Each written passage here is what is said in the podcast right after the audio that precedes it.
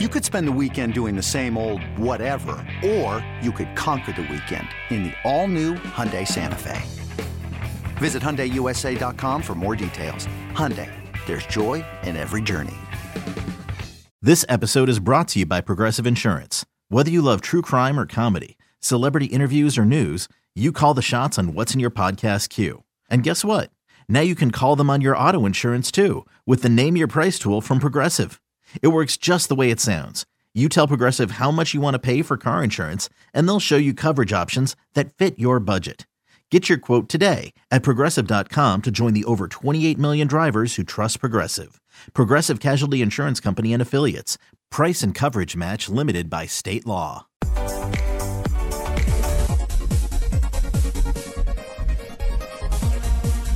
Purdy down the middle and intercepted by Bynum. Threw it right to him. 34 ticks left, trailing by five, needing to get into the end zone. Purdy steps through, floats it, he's picked, and that's it. Bynum gets another. Welcome back to You Better You Bet, brought to you by BetMGM with Nick Kostos and Ken Barkley on the BetQL network. The voice of Joe Buck for Monday Night Football. Brock Purdy, a couple picks at the end of the game. Niners lose to the Vikings. And then on Wednesday, Brock Purdy enters the league's concussion protocol. And we're all thinking, okay, like Sammy Darnold's going to start on Sunday for the Niners at home against the Cincinnati Bengals. Uh, Collin Wilson from the Action Network is going to join us here in just a second.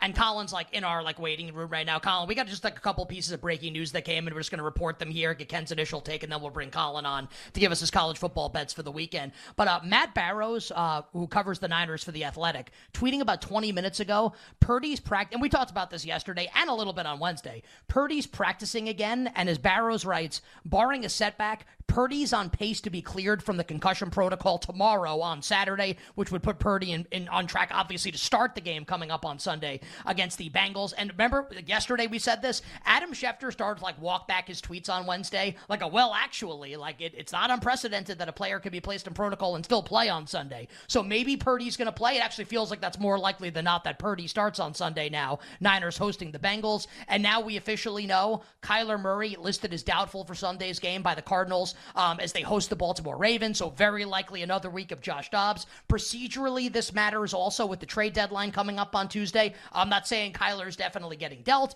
just that if he has an injury designation, the Cardinals don't have to activate him to the 53 man roster. If he had did not have an injury designation, then they would have had to activate him. So, they don't have to activate him to the uh, to the active roster right now. So, just like a little bit going on behind the scenes there, maybe with Kyler. I'm not reporting anything. He could very well start next week for Arizona. So, Ken, those two pieces of news Kyler doubtful. Purdy looks like well, likely to start, it feels like right now, but not confirmed yet. And then we'll bring Collin on to give us his college football bets.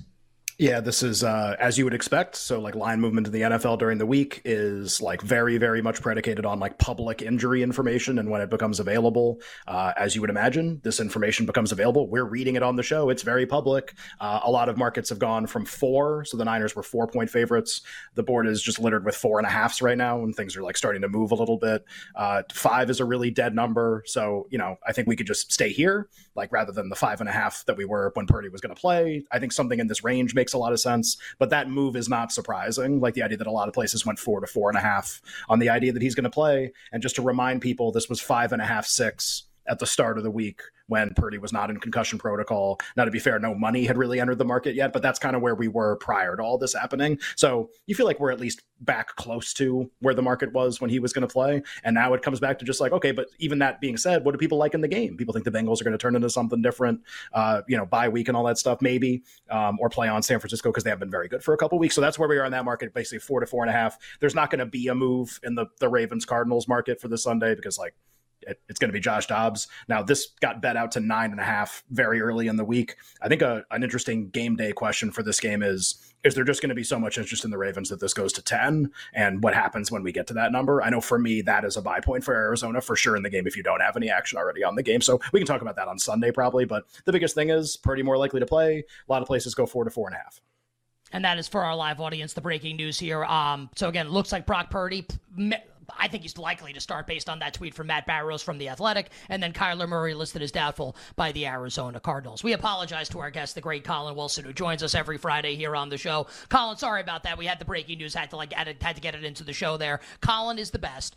actionnetwork.com, the Action Network app, his podcast, Big Bets on Campus. We encourage everybody to check it out, featuring friends of the show, not just Collin, but Brett McMurphy and Stuckey as well. And he's on Twitter at underscore Collin1. My friend, we appreciate your time. Thanks for joining us. How's it going? Uh, it's nice listening to you guys talk about NFL, a league where you have to report your injuries. It's just not a world that I live in. It's not a world that I know about. There, I don't get to learn about injuries until five minutes before kick. So um, sounds nice. Yeah. yeah, Nick Nick writes in the chat. Well, like Arthur Smith kind of kind of didn't do that, and a lot of people got screwed because they probably had Bijan Robinson props and and uh, and you know maybe maybe bet his props, maybe Adam in fantasy, maybe Adam in daily fantasy. But you're right, and and college is just it's the wild west with this kind of stuff. And maybe I, I don't know if any of the biggest games that we'll talk about will have injury concerns in at the quarterback position, but man, there's like 25 games that have injuries at the quarterback. So God, I mean, God bless you, Collin, for going through all those those injury reports and, and all of that information. There isn't like a marquee game this week, Collin, where it's like, well, we have to start with you know LSU Alabama, which we'll obviously start, start with going for next week. But why don't we why don't we do the Heisman first? Just because it feel we usually do this kind of to close it feels so open right now and we talked about this last week you said hey like one game this thing could get crazy Penix plays bad. Now we're in crazy town. Like that's really where we are right now. Like JJ McCarthy has become the favorite. Also, his team cheats. So that could be problematic. Michael Penix is the second choice. He was really bad last week, but like still has been very good this year. Jayden Daniels from LSU's in there. Travis is in there. Dillon Gabriel's in there. Bo Nix is in there. Marvin Harrison Jr. is still kind of a long shot, but had a big game and, and gained some traction. How, how are you betting this thing right now? What do you make of this? Feels like the craziest week of the year to talk about this award. Uh, for the record, I'm not betting this because I'm not allowed to bet it, uh, but I am to, allowed to vote. Fair enough. But I. I, I, would happily give gambling advice for those that want to bet in this market. Uh, listen, the, the bet you need to make this week is Bo Nix at uh, 20 to 1 on the Heisman. Because if you look, I, I, did a piece at Action Network this week, came out on Tuesday about who has the easiest path to sweep the remaining schedule. And, you know, teams fell 73%. I think Florida State was like 89%. Yeah, I mean, I'm including the conference championship games. Well, Oregon was up there like around 80%. And if you look at their schedule for the rest of the year, if they get through this Utah game, they're hosting USC at home, not really worried about it you know, they're hosting Oregon State at home, not really worried about it. I mean, they have the easiest schedule of everybody in the Pac 12 that's remaining when everybody's got to collide and go up against each other.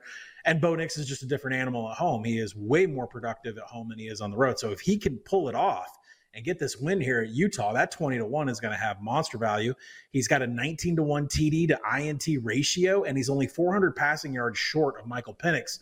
So, in my opinion, yeah, I know what the numbers are for McCarthy and Penix, but if you're looking for value on the board, by far it's Bo Nix who just needs to win this game, defend home, and he's probably in the college football playoff. Nick and Ken, you better you bet phenomenal football Friday, college football bets and thoughts with the great Collin Wilson from the Action Network on Twitter at at underscore Collin one, Collin spelled with two L's. Collin, could be a big game, could be a small game. What's your favorite bet coming up this weekend in college football? I think Georgia Florida is going over the total. I, this is uh, it took some steam down below 48. 48 is very key. We're above that at 49. 49 is pretty key. The next one you got to look for is 55. But when people heard about the Brock Bowers injury, they immediately thought that this would hurt the Georgia offense. Well, I just don't think you're paying attention to what these guys have with Rara Thomas out on the outside. They have so many explosive players to go to for Carson Beck Ladd McConkey is healthy now. But when really this comes down to Dominic Lovett, he's in the slot. He's going to take all of those passing routes that Brock Bowers had. And you look at Dominic Lovett this year, he's got like 30 catches, only one TD, kind of buried in the depth chart of, of places for Carson Beck to throw. But last year he had 2.9 yards per route run at Missouri's offense. Like he was one of the best wide receivers in Missouri's offense. Now he gets a chance to shine.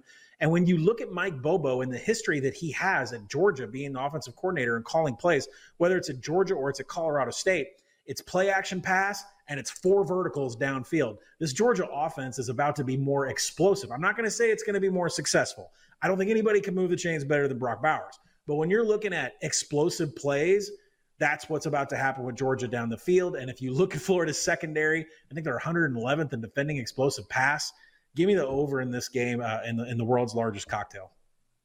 Collin, I know you alluded to to Bo Nix Heisman, like that's the bet that you would make right now because the, the schedule toward the end. And to be fair, and, and I think you make a great point, those USC and Oregon State games at the end of the year, I mean that's like totals in the 80s. You know, like those games are just like you know offensive bonanzas, which is really good for for getting stats to to win the Heisman. And you might have said it in the answer, and I might have missed it. Do you have a bet on this game against Utah? Obviously, I think this game's not going to be like, but this game probably not going to be a shootout. Oregon six six and a half on the road, just kind of a funny setup. Utah obviously off that USC upset last week.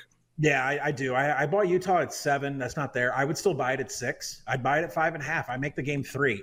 This game is going to be a complete grind. I, I don't think you can really point to any Utah offensive stat because that offense changes week to week. We've now got a defensive back who's their star on the offensive side. We got a pig farmer lining up underneath center as the quarterback who beat the Heisman Trophy winner. I mean, this offense is the craziest story in college football. No one's talking about it because it's late at night, but Utah's offense, I, I, can't really tell you how great they're going to be against Oregon, but what I do know is that Oregon has holes and deficiencies, especially against the pass, that Utah is going to be able to take advantage of. When you go to the other side of the ball, yeah, Utah is tremendously good against the run, and they're going to be able to stuff a really great running back tandem that they have there with Bucky Irving and Jordan James for Oregon. But at the same time, Utah has been very susceptible to passes and standard downs, which means you're going to see Bo Nix – hitting passes at the line of scrimmage, behind the line of scrimmage, real short slants. That's where Utah has been the most vulnerable. So I see an avenue for both of these teams to push each other down the field. I'm not really going to play on the totals because they're both pretty good at, at, red zone and finishing drives, but I am going to say this is a complete grind. I wouldn't be surprised if it comes all the way down to the end to a final possession, which I think Oregon's going to win this game by three. So take all those points with Utah. I, I would have no fear with it all the way down to three. Uh, Collin, let's go to the Louisville Duke game with Louisville, about a six point home favorite against Duke, in between five and a half and six, total of 46. Any bets here? It's tough because this is a Riley Leonard game. We talked about it last week. No one thought he was going to play, and then he suits up and he plays, and they're covering and they're pressing Florida State the entire time. And the second he comes out, there's just nothing there. I, I think this is an under game without Riley Leonard. I'm not sure if we're going to get him to play. So I would wait 90 minutes for the game, get on Twitter, do a search on his name. That's find people that are in the stadium watching him warm up. That's what I did last week. It's why I was betting Duke uh, all, you know, big losing ticket because Riley Leonard was playing. But you'll want to find out if he's playing. If he's not, this is an under all the way because you have to see like Jack Plummer, quarterback for Louisville, is he going to have success against a top 10 coverage unit of Duke that runs cover three and cover one? Jack Plummer hasn't had much success against that. So I don't see a lot of points I think it should be 46 without Riley Leonard. It should be about 53 with Riley Leonard. So play to those numbers.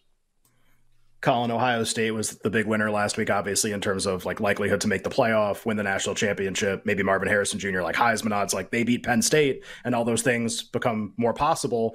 And then this game was always going to be kind of interesting following that game. Like they, they go on the road to Wisconsin and, you know, or before the season starts, you could have been like, oh, maybe this ends up being like a, a really competitive, not a small spread game, but maybe a touchdown and Wisconsin's rolling and this gets really fun.